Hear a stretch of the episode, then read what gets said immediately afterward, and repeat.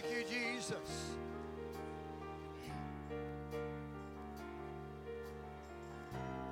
If you have to talk yourself into worship, if you have to talk yourself or convince yourself to give God praise, somebody better check your pulse. We check your temperature, but we need to take your pulse. After what He has done for me, He only gives us one lifetime to make it up to Him, and it's not near enough. We are all debtors under the cross of Jesus Christ. Praise God. Praise God. What an awesome God we serve. And I trust you all, I suppose, since you're here, you have survived another Christmas. Amen. And uh, walking breathe this morning, Christmas trees are already showing up at the front of people's houses. Time to, time to get rid of them, I suppose. Amen. One of the things that makes it difficult for us at Christmas time is that we worship the Lord that way all year long. We don't need some special holiday for us to give praise and honor to the Lord or to honor his birth in Bethlehem.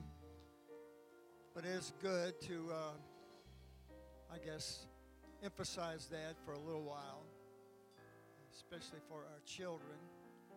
And uh, Sister Carrie approached me earlier and, and said she hoped I didn't preach three hours today because she has the kids. And I said, Don't worry about it, don't exaggerate, it's only going to be two hours. And I, I, I know that if it was that long, I'd be preaching to an empty church, so it won't. It won't. I have to call an Uber to get home. I don't know how to do it, but I'll figure it out. Praise the Lord. Need to make a couple announcements. One is all the ladies wanting to read Guarding the Supernatural by Kim Haney. Uh, orders are being taken. It is $8 per book. Deadline uh, is January 10th to get your, your order and your money into Sister Bruce. Amen. Uh, also, beginning on the uh, January 2nd, which is a Saturday, we're going to begin 21 days of consecration. We'll conclude on Friday night, the 22nd, when we will have our late night or all night prayer meeting here at the church beginning at 9 o'clock. Uh, some of you have been handed out. If you haven't received these, make sure you get this before you leave. There's still some in the vestibule. This is the directions for us for the first seven days. Each seven day period of this three weeks, we're going to begin focusing on one of the feasts of Israel. The first seven days, we're going to focus on the Feast of Unleavened Bread, and the, or it's also called the Feast of Passover. And uh, we're going to focus on contrition and repentance. All the information is here for you. Uh, we're going to ask you to do something different. Uh, for you to make your own unleavened bread. If you were raised in a Jewish home, you'd already know how to do this. Uh, but the recipe is on the back for you to make your unleavened bread and ask that you will just eat on it through the week. Uh, a reminder of what that represents.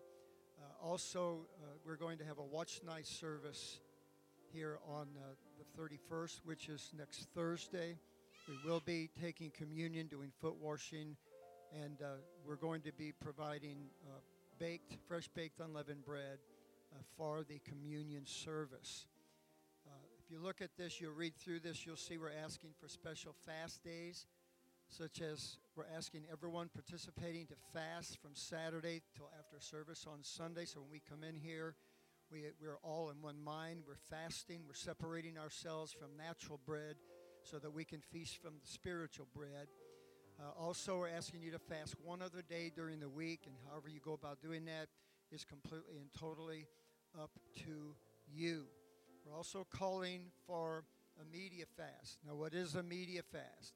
Basically, the intent here is to remove for the 21 days all sources of entertainment from our lives. Uh, if you want to do Facebook for the real purpose of communicating, But if you're going to surf Facebook just to see what everybody's doing, why don't you stay off of it? It's not necessary. Uh, I don't want to wake up on the 23rd of January and find out that uh, World War III has been going on and we didn't even know it. So uh, if you want to keep tabs on things, the news, what's going on, these are just crazy times, fine. But let's just turn off the entertainment for 21 days. Uh, and I believe that God's going to do something incredible in our midst uh, when we meet together on Friday night, the 22nd. Also, quick announcement beginning on the second, well, actually, it's the first Thursday, I guess, January 7th.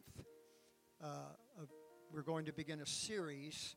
Uh, I would be teaching myself entitled Coming Out of Sodom. Uh, it will take at least three uh, Thursday nights, perhaps even four, something God has been working upon me about for many, many months and it's coming together now as a, a, series that I think that God wants His people to know. Somebody say, "Praise the Lord." Amen. Uh, I want to ask you to open your Bibles now that He has closed my app. I had to buy a new iPad because my other one was dying. It was crashing constantly. This thing is like lightning. It almost knows what I'm going to do and does it before I even touch the screen. Not really, but but that's coming. A couple years ago, this has been a couple years now. We saw, uh, I don't know if he was a high school kid or a college kid, but he connected things to his brain and then to his computer. And all he had to do was think the command, and his computer obeyed him. Scary stuff, right? Yeah, it's going to get a lot scarier the closer we get to the coming of the Lord. Matthew 27 and 5. And he cast down the pieces of silver in the temple and departed and went and hanged himself. What a joyful scripture to start with, right? Luke 22 and 62. And Peter went out and wept bitterly. Peter went out and wept bitterly. Turn to your neighbor, greet them, wave to them, elbow bump them, stick your tongue out at them or something. Just tell them, I'm going to listen to the word today.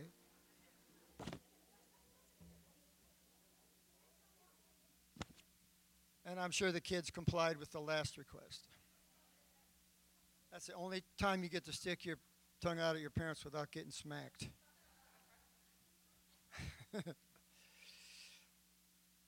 Those who are even somewhat uh, well versed in the Word of God know that these two scriptures that we read as our text are referring to two apostles, one by the name of Judas Iscariot, and the other is Simon Peter.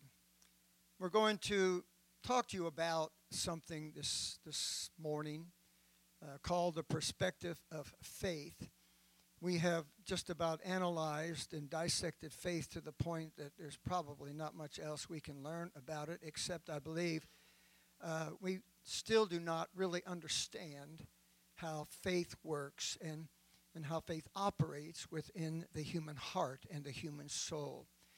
But this is important because we all hear and see things, but we perceive them in different ways we, we um,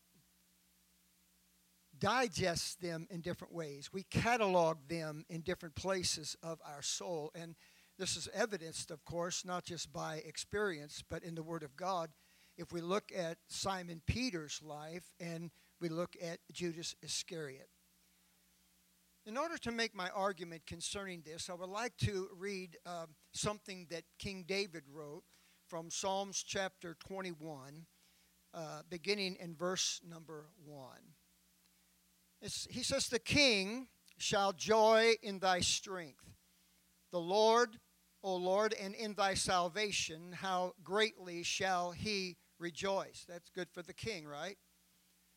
Thou hast given him his heart's desire, and hast not withheld the request of his lips. Selah. For thou preventest him with the blessings of goodness, thou settest a crown of pure gold upon his head. He asked life of thee, and thou gavest it him, even length of days forever and ever. His glory is great in thy salvation.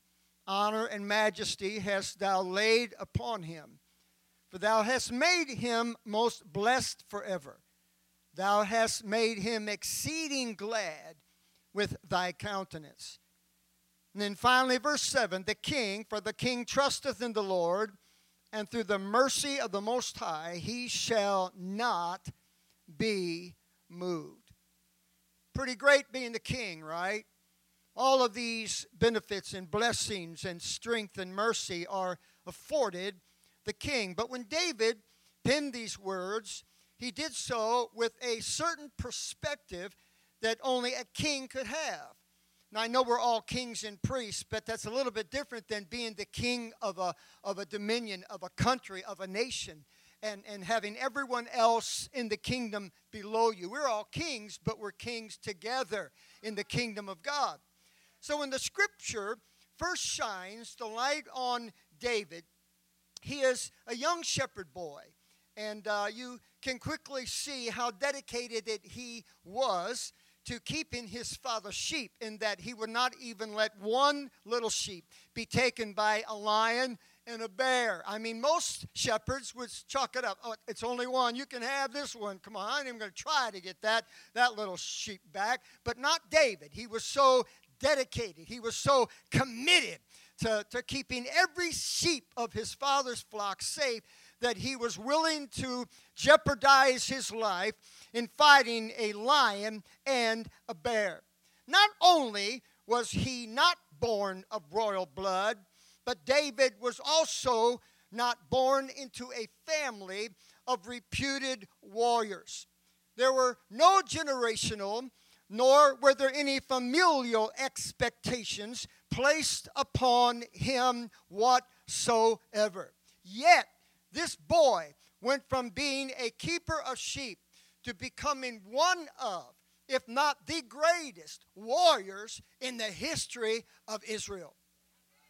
Killing Goliath rocketed David into immediate notoriety, causing him to go from obscurity to be adored by thousands and being instantly seated among men of great honor and of great esteem.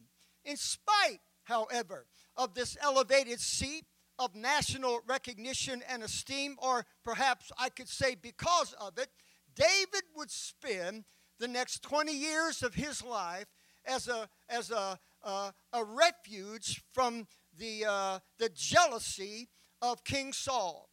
Because of the notoriety, because of the recognition. I know there are some people, it is innate within them. They want to be recognized, uh, they, they want to be honored, they want to be uh, recognized for their abilities and their gifts. But there's things that comes along with that, my friend, that may not be as welcome as you think they are.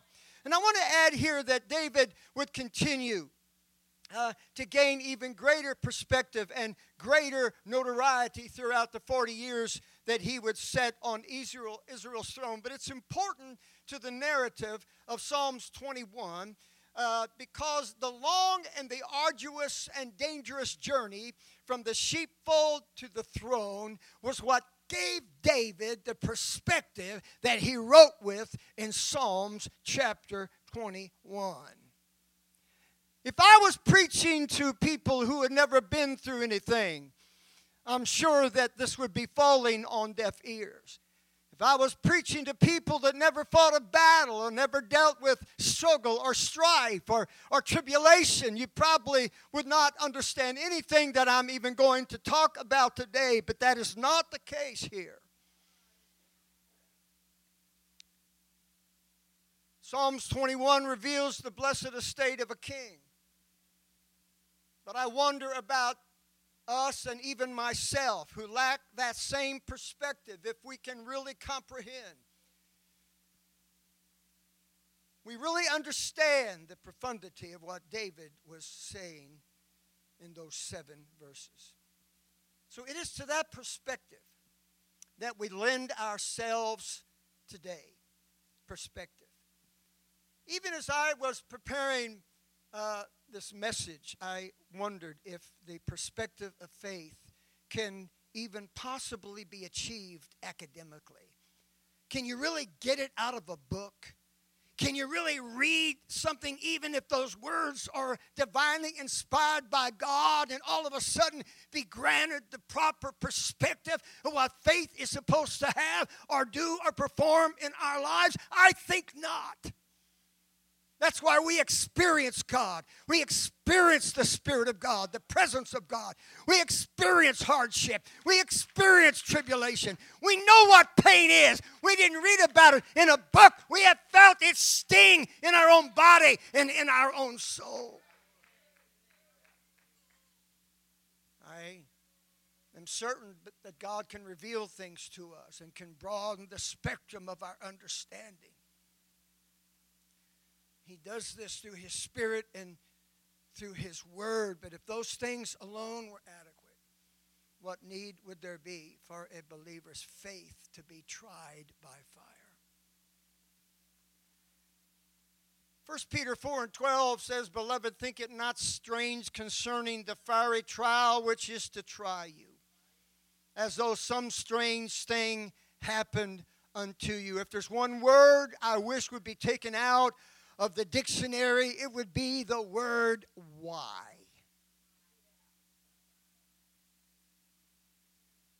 I wondered sometimes when I went to God with things if He actually rolled His eyes. Oh, not again. But something tells me whenever He hears one of His children say, Why? That's what He does. Oh, brother, here we go. 1 Peter 1 6 and 7, wherein ye greatly rejoice. Though now for a season, everybody say a season. It's not forever. It's just a season. It's just for a time. It's just for a little while. If need be, ye are in heaviness through manifold temptations, that the trial of your faith, being much more precious than of gold that perisheth, though it be tried with fire might be found under praise. It, will find you giving praise. It might be found under praise and honor and glory. Not just today, but at the appearing of Jesus Christ. Woo! Hallelujah! Come on, that shout when you're under manifold temptations. It's going to carry you all the way to the appearing of Jesus Christ.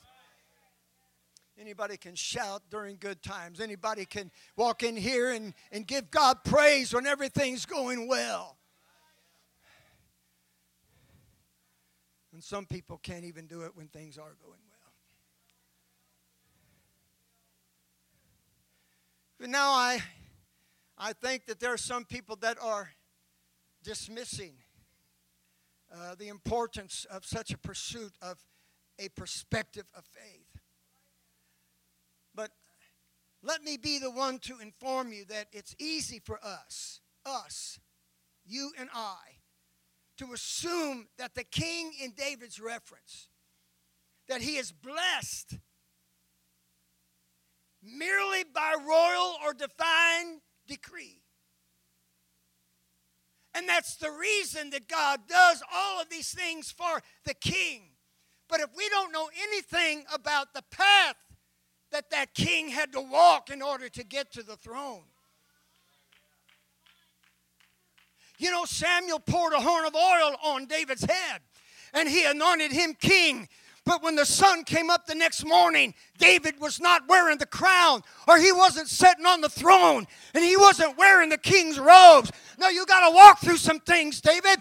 I put the anointing on you, but you got to go through some stuff. You got to endure some stuff. Because if you don't, when you do get to the throne room, you're not going to be a good king.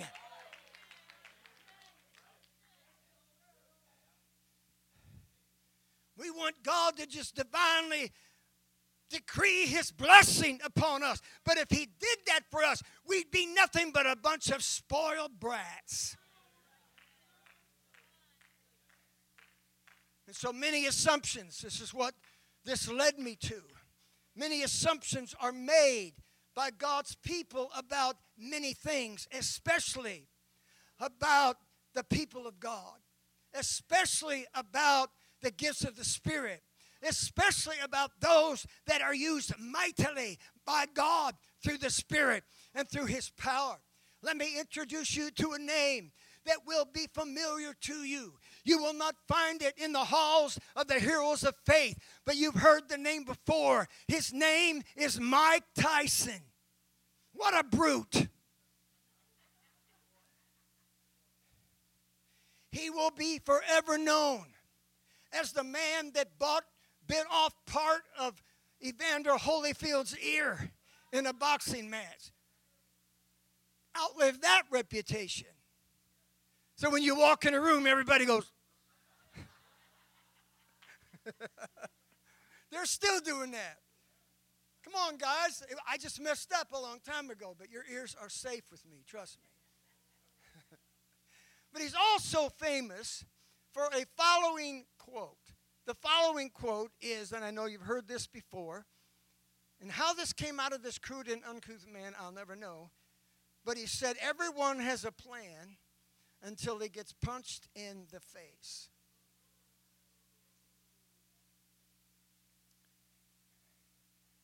He lived that. That's where that came from. And I think that I can speak for all of us in that when we entered the kingdom of God, when we were first baptized in Jesus' name, we first received the Holy Ghost, spoken other tongues, and my gosh, I think that I can speak for every one of us that we were filled with joy and exuberance and expectation. We had no idea.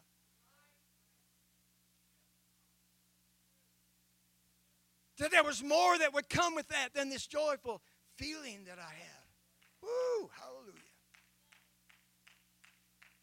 So, whatever our lives consisted of at the time that we were baptized and received the Holy Ghost, our lives were made exponentially better by what God did for us and to us. Everybody does not come into the kingdom of God from the gutter. We didn't. We were working, living, newly married, lives going on. Everything seemed to be great. Except there was just something missing and, and it was it was God. But every new Christian very soon discovers that they're not walking on the yellow brick road. They very quickly figure out that there is not a bunch of cute little munchkins following along singing happy songs. Yeah. So, walking by faith was a new challenge for Sister Bruce and I. But we very quickly developed a healthy and, let me say, necessary respect and even a reverence for the seasoned saints of God. Didn't take very long to realize who were the strong ones in the congregation. And what I'm attempting to do right now is give you a little bit of perspective. Because God does not allow hardship or resistance in your life to punish you. Now, I'm speaking to somebody right now. I know I am in the spirit. That you feel like everything you go through is punishment from God. The devil has so lied to you Every time you go through anything, you are completely convinced that God is mad at you and God is punishing you. But I'm here to tell you it is a lie from the pit of hell.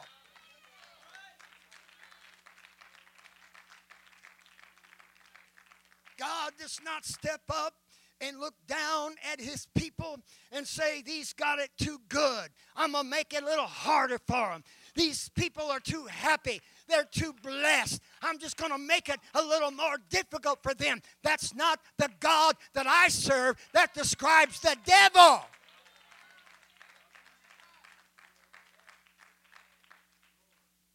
What does God do? He wants you to be strong. He wants you to be resilient. He wants you to be tempered. He wants you to be a vibrant, uh, uh, Holy Ghost filled saint of God. And so He allows these things to come your way to temper you and to give you strength and to make you strong in the Lord and the power of His might. He's not punishing you, He's making you into a vessel of honor.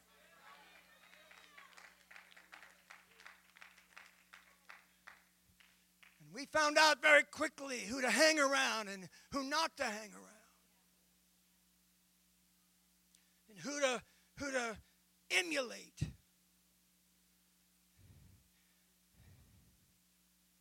you're going to spend a night in a foxhole, we have spent nights fighting devils and demons. I'm serious. We're not just we're not just uh, uh, exaggerating that. When, you, when you're going to spend the night fighting devils and demons, you want somebody in the foxhole with you that knows how to pray. You don't want some spiritual wimp curl up in a fetal position hoping for dawn. You want somebody to get up off their hands and knees and to start praying in the Holy Ghost and taking authority in the name of Jesus. And what do you think God is preparing you for?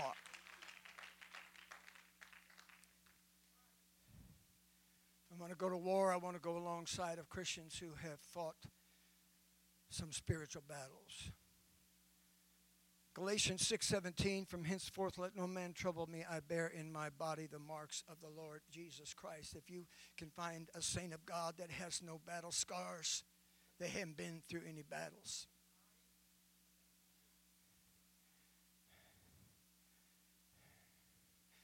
So, if you're a new Christian or new to the faith, the apostolic faith, let me give you just a little bit of advice before we go on.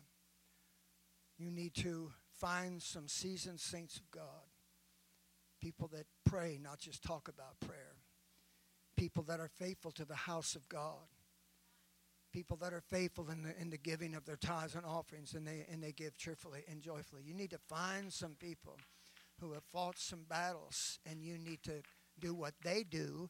You need to pray like they pray. You need to go where they go. You need to worship however they worship because that is what's going to get you through. It saddens me to believe that a lot of new converts have attached themselves to people that are carnal and do not pray and have no faith, and that's why they did not make it.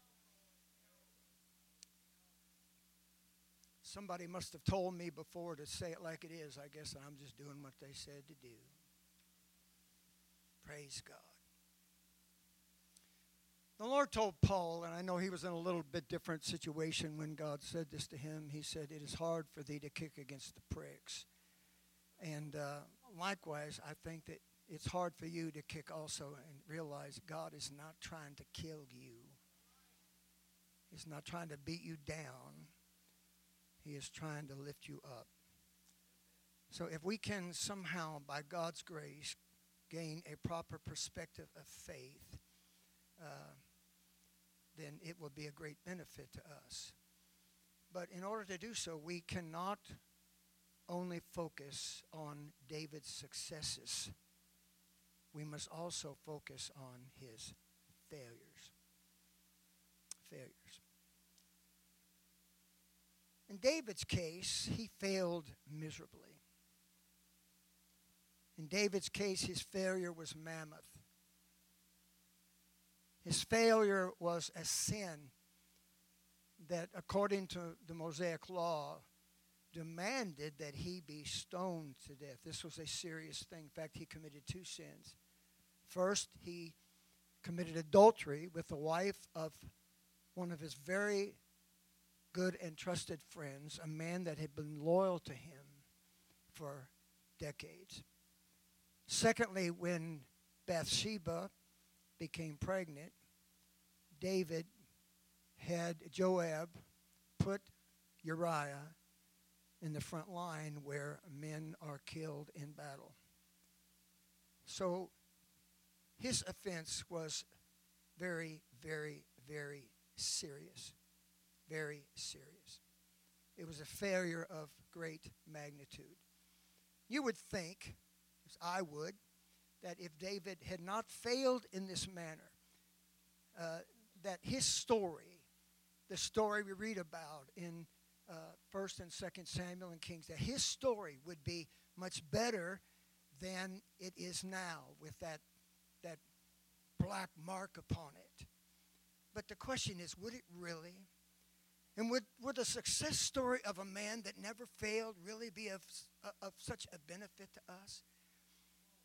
Would a success story without any, any implications of moral failure or, or of moral weakness or of character flaws, is that really going to help me and you who realize we are just pretty much flawed? Thankfully, God put these things in the Word of God. I'm glad, Jonah, you ended up in Nineveh. But I'm glad that you told the whole story. You had to be vomited out of a fish's belly before you ever consented to do the will of God. I'm glad that's in the book. It doesn't let me off the hook for my failures, but I'm glad that it's in the book because it lets me know that I'm not alone and you are not alone.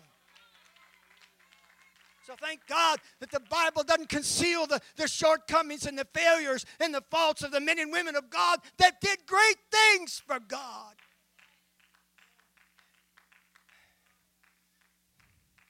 I'm not implying that I have to say this so that there's no misunderstanding. I'm not implying that all men of God fail that way. The devil wants you to believe that every preacher is a hypocrite and every man of God watches porn and every woman of God is a gossip. Come on, that's a lie. I'm also not implying that it's okay to fail or sin in these particular manners whatsoever, but the reality of it is that great men of God throughout the ages have failed. And it makes me wonder as I stand here today, my soul is just wondering how many good men, how many good women of God have fallen away from God because somewhere, somehow, they were led to believe that their sin was too great for God to forgive. I wonder how many backsliders are out there right now. They, they want to go back to God, but they, they feel like that there's no way back. And that the saints of God that have been faithful all the years they've been out of church would just judge them and, and ridicule them and look down on them. My God. I'm sure, this is as I stand here, that there are wonderful, wonderful people that will not come back to God because they're convinced of these things. When God told Paul in 2 Corinthians 12 and 9, My grace is sufficient for thee, for my strength is made perfect in weakness, he was not just saying that to Paul. Now, he did say that to Paul, but Paul was writing it for all of our benefit. God is no respecter of persons. And so it tells me, and I can now tell you, that God's grace is sufficient for you, for us. It is sufficient for everybody. But here is our challenge. Here is the challenge that every one of us face. We're constantly presented with the stories and exploits of great men and women from the Bible. We're surrounded by a great cloud of witnesses. There are men and women of God that are so deep in the things of the Spirit and so mightily used of God, and we're surrounded by these witnesses and these mighty men and women of God. But the problem is, we tend to always focus on their qualities and their attributes and their abilities. I remember years ago, Anthony Mangan stood in the pulpit and he said, I can come to this pulpit and I do not need to be anointed by the Holy Ghost to preach. And you will think I am, but, but I'm not. Now, I do not have that gift, Anthony. I cannot do that, Anthony. I'm glad you can, my brother, but I'm not among them. What is my point? We always focus on the abilities and the attributes of these men and women of God. but we ought to be focusing on God. We ought to be focusing on God who took the ordinary, who took the castaways, who took the vagabonds, who took the undesirable, and empowered them to do great and awesome and mighty things. In my perpetual state of inadequacy, I'm often reminded that God spoke through a donkey to Balaam. And if God can talk through a donkey, then God can probably talk through me. If He can get a hold of the mouth of a donkey and articulate words the way that donkey's mouth is made, may there's hope for me. We present men and women in the Bible who overcame great obstacles and who accomplished the impossible, but they did so through their faith. Through their faith. But here's the caveat those men and those women were just as flawed as you and I are.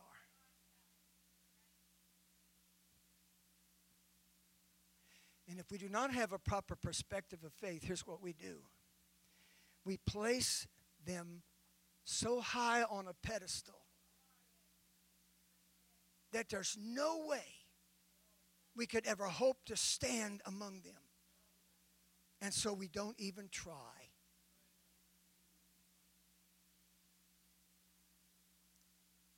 How did they get from this level to that level? Faith. They did not get there because they were promoted or they worked up the, the spiritual ladder. No, they got there by faith. And if they were standing there today and they can look down on us, they say, I don't even know how I got up here, but it was a God thing. I must rush on. Ty Cobb holds the record for the highest lifetime battery ever, batter, batting, battering, how do you say that? Batting average. Blah, blah, blah. If, if the left side of my face droops, call 911.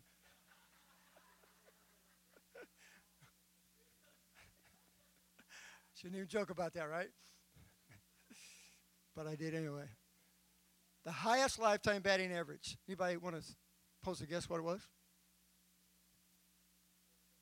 No, not even in the not even close. Six, no, 366. 366. He is among two other batters. One of them, Ed Delahanty and Rogers Hornsby, who batted 400 in three consecutive seasons. And it may shock some of you, it may shock all of you, when you come to realize that nobody in this room bats a thousand. I know, Brother Andy, you're young in the Lord. You probably think the bishop bats a thousand. I, I don't want to crush you, my friend. but not even close. I would be happy with 366. Do you realize what that means? That means out of a thousand times at bat. Somebody do the math. Pretty much, out of a thousand times of bat, Ty Cobb holds the record of only getting 366 on bases out of a thousand. What does that mean, Bishop? It means that everybody strikes out once in a while. Everybody does. There was one player, I just threw this in because it was interesting to me. His name is John Francis Paciorek, who in 1945, anybody remember him? I'm not going to admit to that. No, I wasn't born yet, but 1945, he recorded a batting average of 1,000. But here's the deal he only went to bat two times. Two times. If you're batting a thousand, it's only because you're not stepping up to the plate.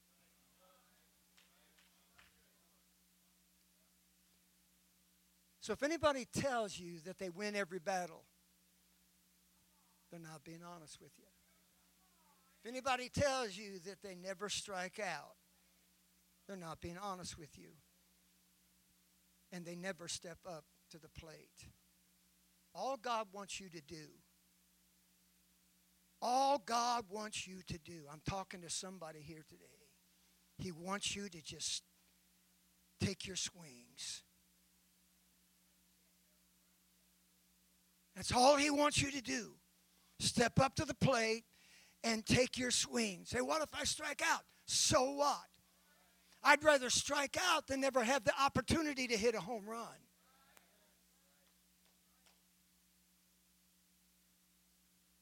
Failure, setbacks, disappointment, defeat are all part of every walk with God. Every walk with God. These distresses are amplified if you're called to any kind of ministry in the work of God. I'm not talking about the fivefold ministry. Any kind of ministry, these distresses will be amplified. Say, well, I better not, I better not accept a call then. But there's something that is ultimately sad about this. And that is that certain assumptions or theories are inexplicably formed about people that worship week in and week out in our service in the Spirit. And the assumption is that every time that they pray, God rolls out the red carpet. Every time they worship, angels roll out the red carpet for them. Every time they do anything uh, with God or in the Spirit of God, it's just heaven opens up and it just pours out down upon them. And that is another lie from hell. We assume that these people never lose a battle, or perhaps maybe they don't even ever have to fight a battle. We assume that they never fail, they never get down, they never get discouraged, they never get depressed, they never get distressed. Where did you get that? Well, they're always worshiping. They're always praying in the spirit in the prayer room. How do you think they got here? Some of these people had to walk through hell to get to the prayer room. They had to walk through hell to get to the sanctuary so that they can worship God and get away from their battles for a few minutes.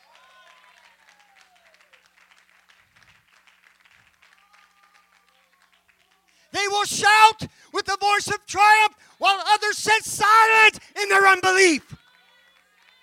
They don't need you to worship. They don't need you to stand up. They don't need you to shout. They can do it all on their own.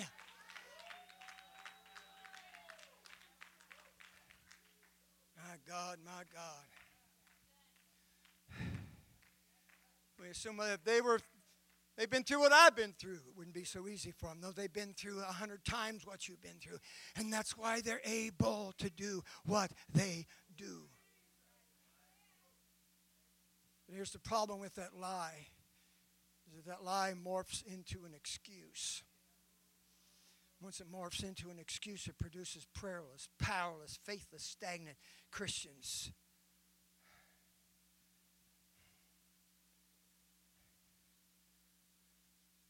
I really hope to be further along than this, but we'll press on. I need to introduce Judas and Peter to you because these two men are diametrically opposed in outcomes. Both of these men, Judas and Peter, were personally chosen by Christ, handpicked. And they were to join a very select company comprised of 12 men, just 12. And when you think about that, out of the billions and billions of people that have lived since Adam, uh, these men were chosen to be among 12 who would forever be called the apostles of the Lamb. Um, over the last 2,000 years, and even today, there are apostles today. There have been many apostles, and thank God for their, their anointed ministry in the hour in which we live. But there will always only be 12 apostles of the Lamb. So these 12 men were offered a seat in the everlasting kingdom of our Lord and Savior Jesus Christ. Luke 22, 29, and I appoint unto you a kingdom as my Father hath appointed me, that ye may eat and drink at my table in my kingdom and sit on thrones, judging the 12 tribes of Israel. This was no small thing, it was an eternal appointment. This appointment would require uh, Peter and Judas to be personally, I said required, it would be a blessing, but it was still a requirement for them to be personally taught, tutored, trained, and mentored by Jesus Christ Himself. Now, if you're taught, trained, tutored, and mentored by Jesus Christ Himself and you can't make it, something is really wrong with that picture. Besides this unique and this divine mutual calling that rested upon them, they really had little in common. We don't know what Judas did for an occupation. We have no idea. Some may want to guess at that, but we really do not know. But there was something else that connected these men in a very strange and unusual way, and that connection would be they would both, having been trained, tutored, chosen, mentored by Jesus Christ, they would both fail God.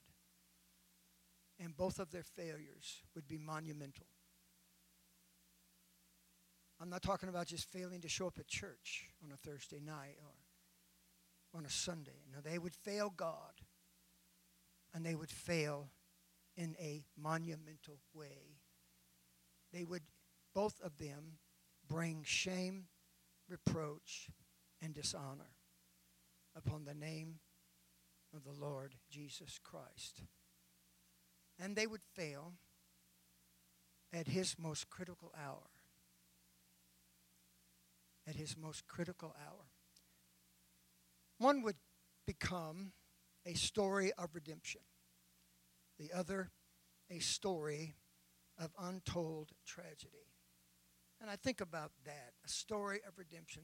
I, I actually, I know what I want my story to be, but I can't really say what it is until the final chapter has been written and has, has been sent to the, to the printer for binding. I don't know what it's going to be. I want it to be a story of redemption.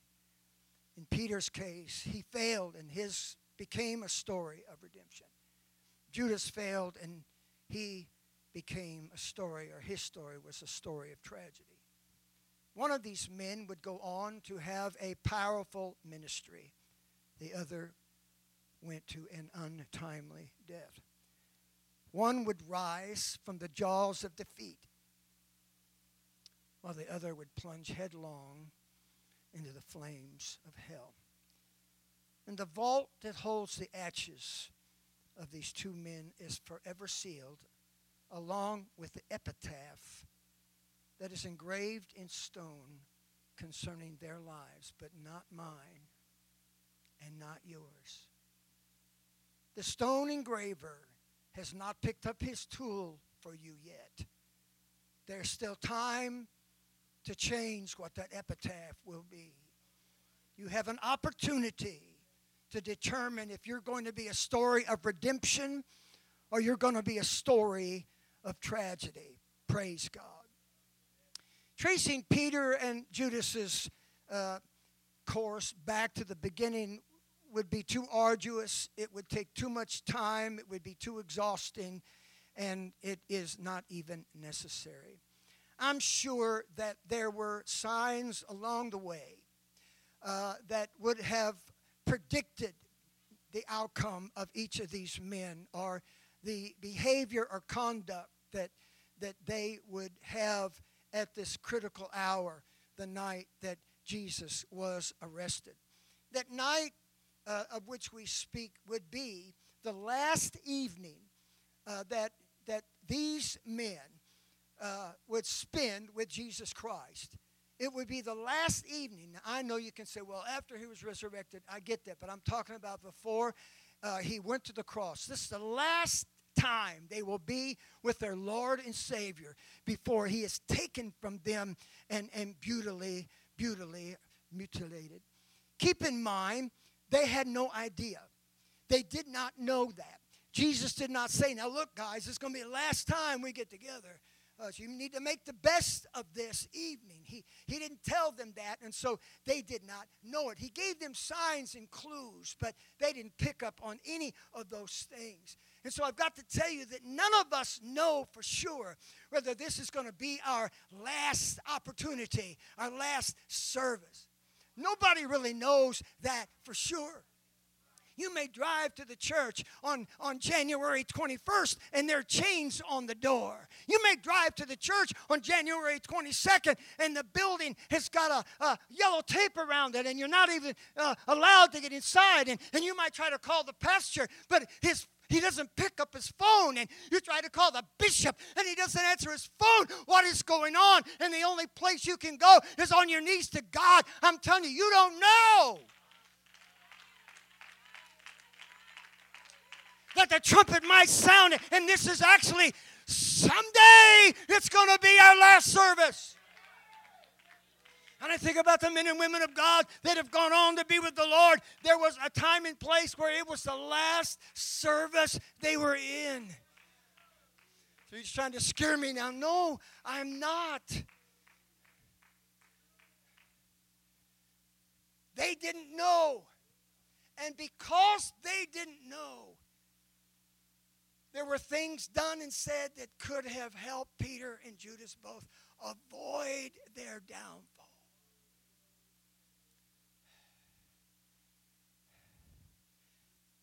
As they entered into the upper room that had been prepared for the Passover meal, uh, as they sat down there and they, they really had never experienced anything like this. I mean, that's, that's really saying something because they had, had been in, in many hundreds of meals with Christ, and they had been with him hundreds of times, three and a half years, almost night and day. They were rarely ever separated from him. And yet they had experienced nothing, they had witnessed nothing in the previous three and a half years that would even prepare them for what's getting ready to take place in that room. Praise God. You know, I long for that. I long for God to take us from the ordinary. I long for God to visit us in a way that it will change everything about us. That it will be so profound, it will be so powerful, it will be so revelatory that nobody will walk out of this place the same as when they walked in. And that's what they were walking into. But this intimate gathering would prove to be the most profound few hours that they would have ever spent with their Lord. And unbeknownst to them, before the sun would rise, on the next morning, Jesus would be in custody of the Sanhedrin and on his way to the cross. I have to confess that it's difficult to ascertain the sequence of events that as they happened in the upper room because you have to read all of the four gospel accounts to really see what actually happened there. And nobody really tells the story from beginning to end. And so we're simply going to try and point out a few things that are relevant to our pursuit of the perspective of faith. Before we do, I want to emphasize the importance of faith. Importance of faith. I'm not going to have time to, to explain to you, but I've been praying for months and months and months and months for our prodigals. And, and, and I got to the point where I say, God, I don't know what else to pray. I don't know what else to say. But through the course of this, God revealed to me that, that because of what happened here, and again, I don't think I'll have time to explain it, but He said, You need to pray that their faith fails not.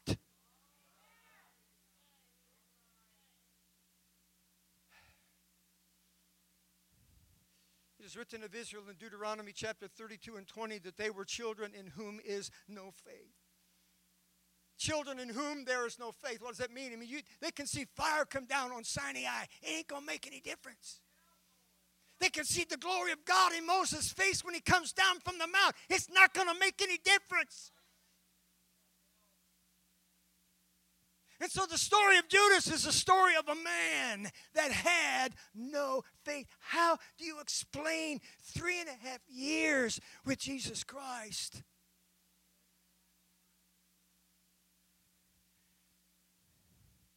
It is presumed that what you see and hear in the house of God will elevate or add to your faith. Faith comes by hearing. You know, I get that. But if this were the the case in total, if this is all there was to the issue of faith, Judas would have had faith that night. And his faith would have, would have helped him in the situation he found himself in. So while faith is a substance of things hoped for, I'm a, I'm a say something I've never said before in all of my years of ministry. I know I've got your attention.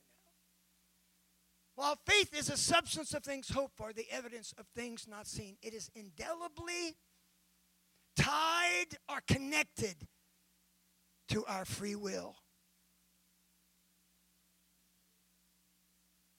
If it was not, then it would be equitable to everybody. But it's tied to free will. If you go to hell, it's because you choose to go. If you choose to go to heaven, it's because you choose to go. If you choose to walk out of here and live for God, it's because you choose to do it. You choose either to believe or not to believe. And so, if you are moved by the power and the presence of God, it is because you choose to be moved.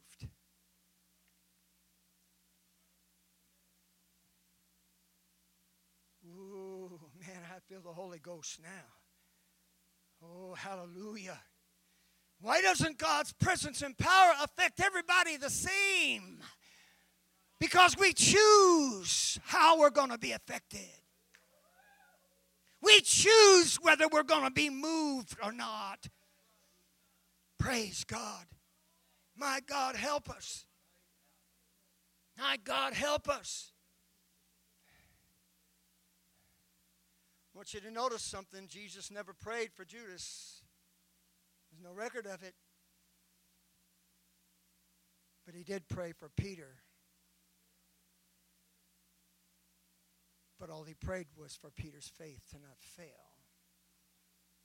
You're going to strike out, young man. You're going to fail me miserably. But if you will just hold on, if you'll just have faith. According to Matthew's account, I must rush on. Uh, entering the upper room, the disciples, they began eating the Passover meal. Uh, we're not going to go into that. We're going to, we're going to do the, the bread and the cup on Thursday night, and, and our pastor will explain more about that. We're not to go in, going to go into that at all. But the Bible says as they were eating, Jesus began talking to them, and he says this across the table Verily I say unto you that one of you shall betray me. I don't know if they were all paying attention or not, but they all they all looked up. They were in shock.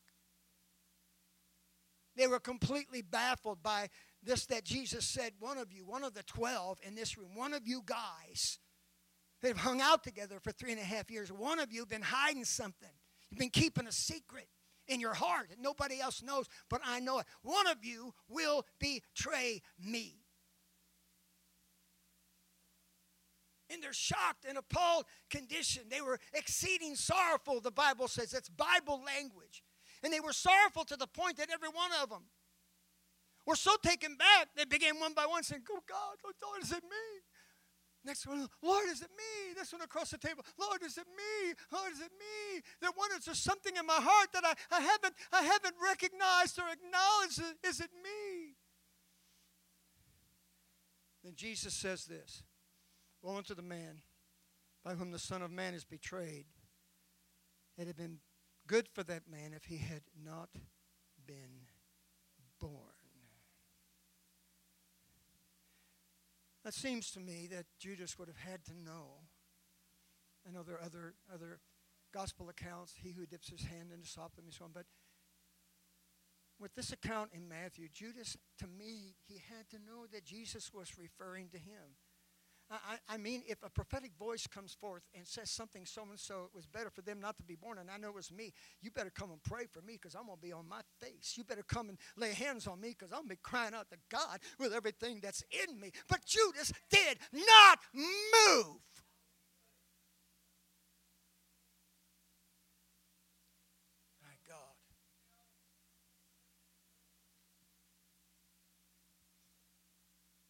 Judas sheepishly asked, deceptively asked, Lord, is it I? Knowing it was him, Jesus said, Thou hast said. Praise God.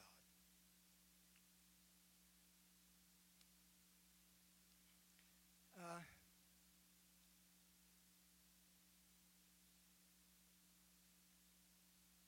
I don't know if I ought to do what I am thinking about doing or not. I'm just waiting on the Lord.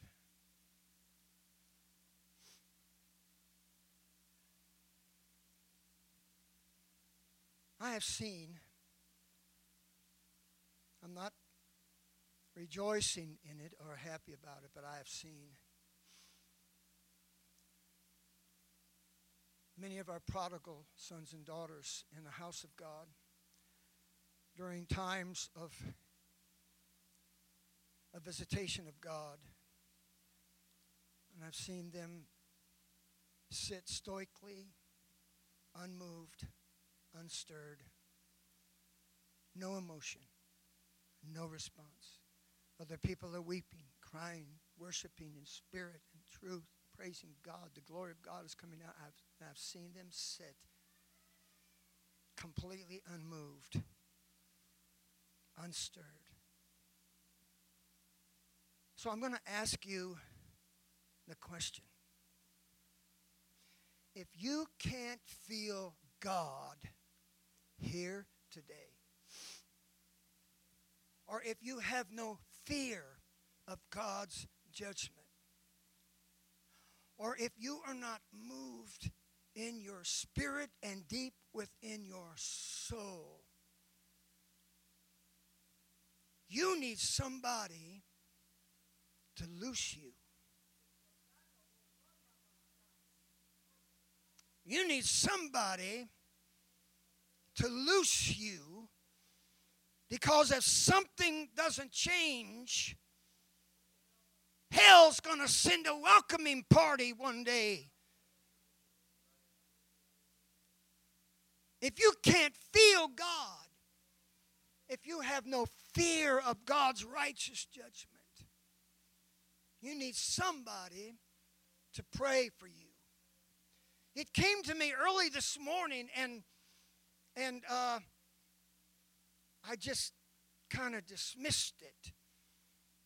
But the Lord said, What you need to do is you need to ask the congregation if there's anyone who is demon possessed to come down to the front and have that devil cast out of them. Because if you can't feel God, you want to know why Judas was so bold and cold because the Bible says the devil had entered into him. He sat at Jesus' table, demon possessed, on his way to hell, getting ready to hang himself, impale himself on a stake.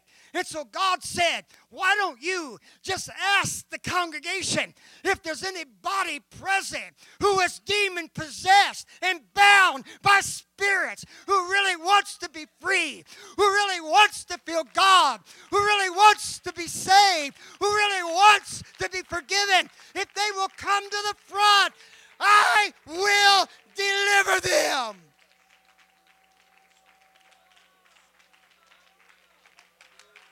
Jesus did not make that offer to Judas. He did not make that offer to him that he's making to you right now.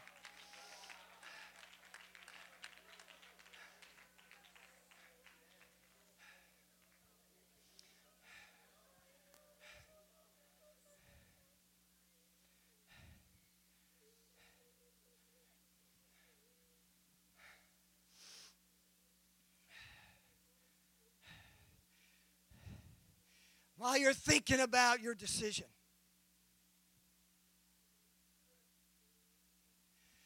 First of all, let me tell you how the devil dealt with Judas. After he was done using him, he let him kill himself. What did that devil do then? He just went on to somebody else. You think you think your end is going to be pleasant? There's some of our prodigals that have a spirit of self-destruction upon them. They're self-destroying themselves before God with their spirit and their attitude.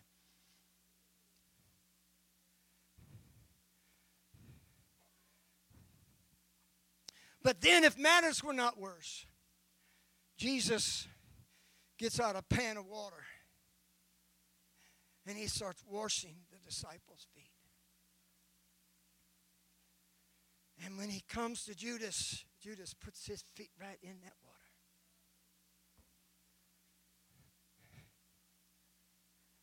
That's the spirit I feel warring with me right now. That's that spirit of rebellion that is warring with me. That I'm fighting against right now. I'm going to win the battle, but how about you? I'm going to win my battle, but how about you? I'm going home with the Holy Ghost. Are you going to go home with that spirit? Jesus washes his feet.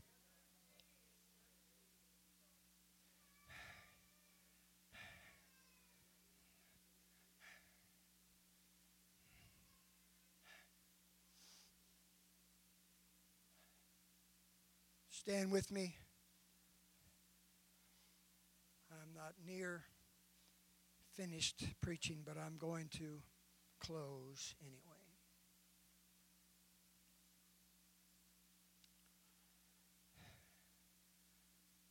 At least Peter, as dumb and stupid, stupid as his response was, at least he had an, just enough humility to say, You ain't going to wash my feet. You want to know something? That's what saved him. I know what Jesus said. Look, if I don't wash your feet, you will have no part of me in my kingdom. It's a small thing to you, it's a big thing to me. I'm setting an example, I'm, I'm setting a precedent. So, Peter, this is a big deal with me. And so Peter said, Okay, my feet, my hands wash all of me. All of me. That's the kind of spirit of an individual that God can save and can deliver.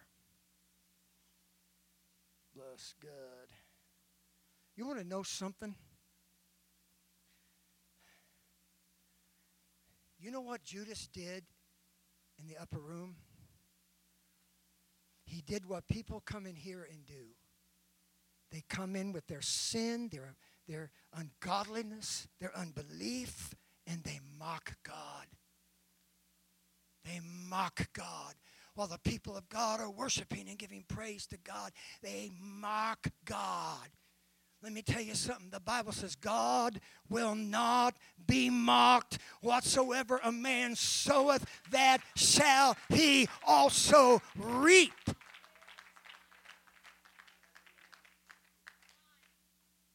Musicians, please join me on the platform.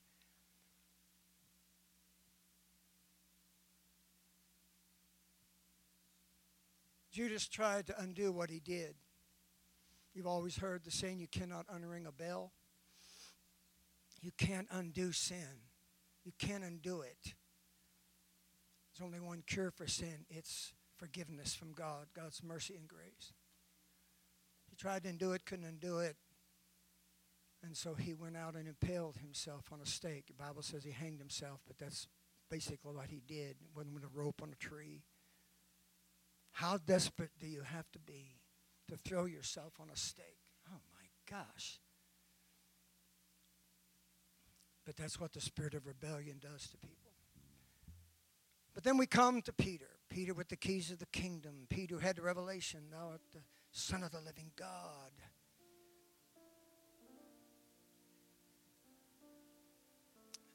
Peter said, Look, I'm willing to go and die with you. And the Lord said, You know, you think that. But before the cock crows, you will deny me three times. No, no, no, no, no, no. You don't know who you're talking to, Lord.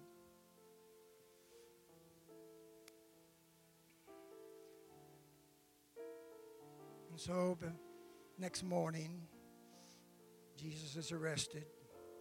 Peter follows afar off and enters the court, outer court of the Sanhedrin, where Jesus is being buffeted and interrogated and mistreated and abused.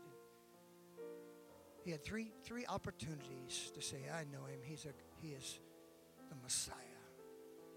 And I know him. He's the Lord of glory. And I know him. He's Jesus Christ, the Savior of the world." But he didn't. He said, "I don't know him. I don't know who you're talking about. I wasn't with him. Never heard that name before." Do you know the Bible says, if you deny me, I will deny you? So the sin of denial and the sin of betrayal, I mean, these are pretty serious sins. And yet, one man's story ends in tragedy, the other man's story ends in redemption. And when the cock crowed, Peter realized that he had just denied his Lord three times. He had just failed miserably. He stepped up the bat, three strikes, and you are out. What do I do now? He went somewhere and found an altar to pray, and he wept bitterly. He wept before his God, bitterly weeping that he had so failed miserably. But Jesus' prayer came to pass, and his faith did not fail. So, what do you mean, Bishop? I'm going to open the altar in just a moment. In the worst possible failure this man could have committed, his faith led him out of his darkness. His faith led him out of his despair. His faith pointed him toward God. Why didn't Judas go that way? He didn't have faith. But Peter's faith, the devil was laughing and he was carrying on and he was rejoicing. Peter didn't go up against a spirit, he went up against Satan himself. And God said, the Lord said, Look, I know you're not going to fare too well. I know you're going to take a beating. I know you're going to get beat up, but I'm going to pray that your faith will survive the beating you're getting ready to take. And it did. And that faith led him to a place of prayer. And that's where it needs to lead you right now. The offer still stands. Anybody in this room? You want the devil cast out of you. The devil has no power here, he has no authority here. You understand that? If you want to go home free of that spirit, it's not that difficult. It's not that hard of a thing for a bunch of apostolic Jesus name people. So the altar still stands. You that want to come and pray, please let's gather at the altar. I know you failed. I know I know that the devil holds it over you. I know that you have went through several days not prayed and you just got beat up. I just why didn't I pray? Why didn't I get up and pray? And you just got beat to a pulp. I know sometimes you should have been strong and you and you weren't, you were weak and you just beat yourself up over it. Nobody bets a thousand, folks. Nobody bets a thousand. Y'all afraid to come because you think we're going to cast the devil out of you. Come on. Come on. You're safe. You're safe. We might lay hands on you, but if you want deliverance, you come to me or the pastor. That's, that's the way this works. If you're tired of battling that devil.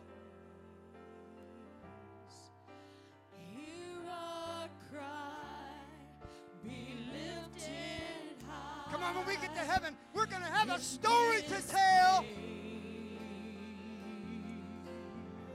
We're going to have a testimony. Lord, no what God has done, what God has wrought, what God has saved us from along the way. Chains are broken, hearts are broken. Come on, it's time for some of you to step up to the plate right now. Take a swing of faith. Grace amended, grace extended, miracle.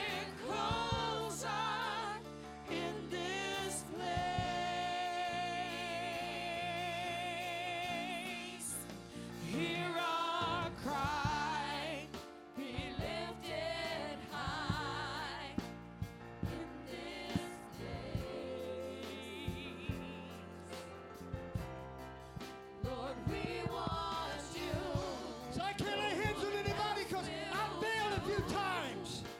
Come on, get up to the plate. Take a swing of bang. Pray for somebody.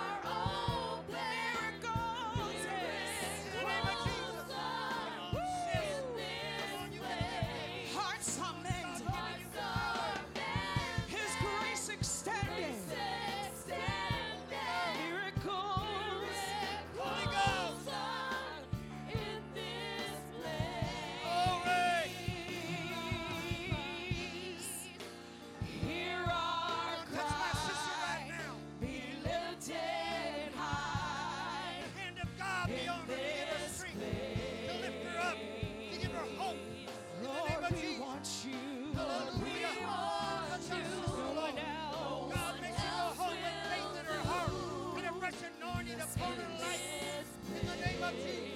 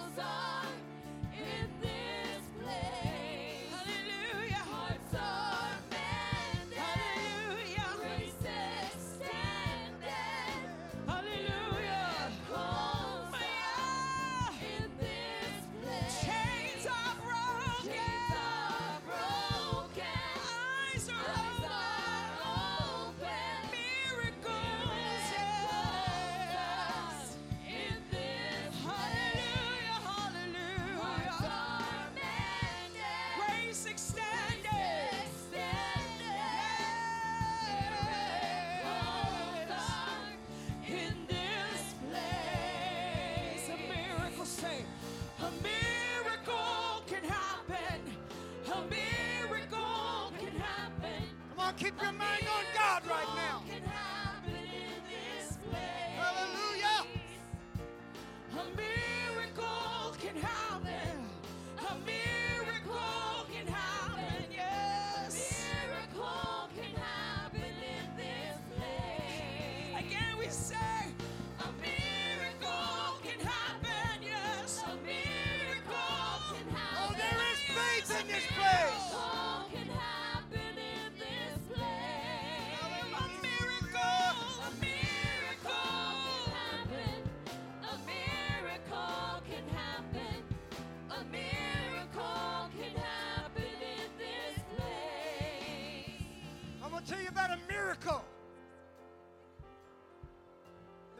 miracles are beginning.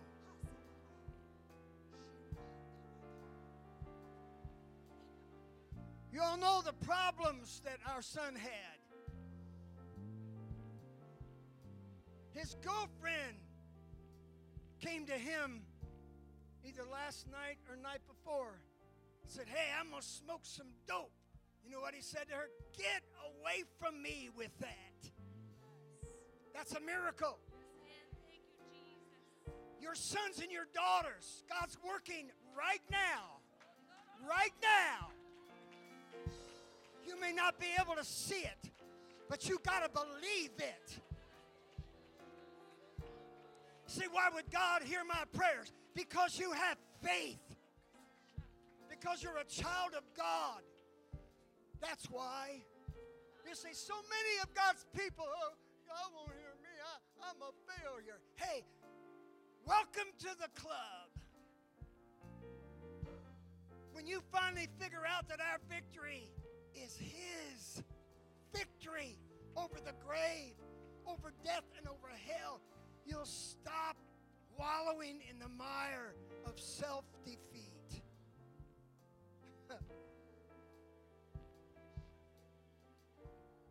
How can you claim victory, Bishop?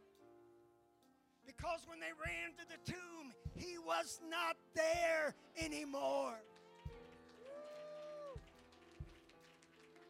You think he died and shed blood just to get you into the kingdom, knowing that you got a long ways to go before you get to heaven? His blood covers you every step of the way.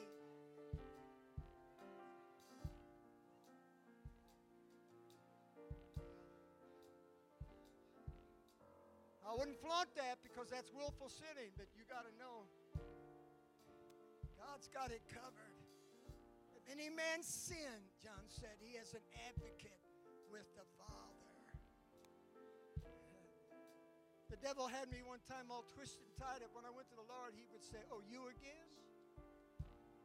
He'd, he'd say that to me, but not like that. Oh, you again. Come on in. There's only one perfect one in this room, and you can't see him.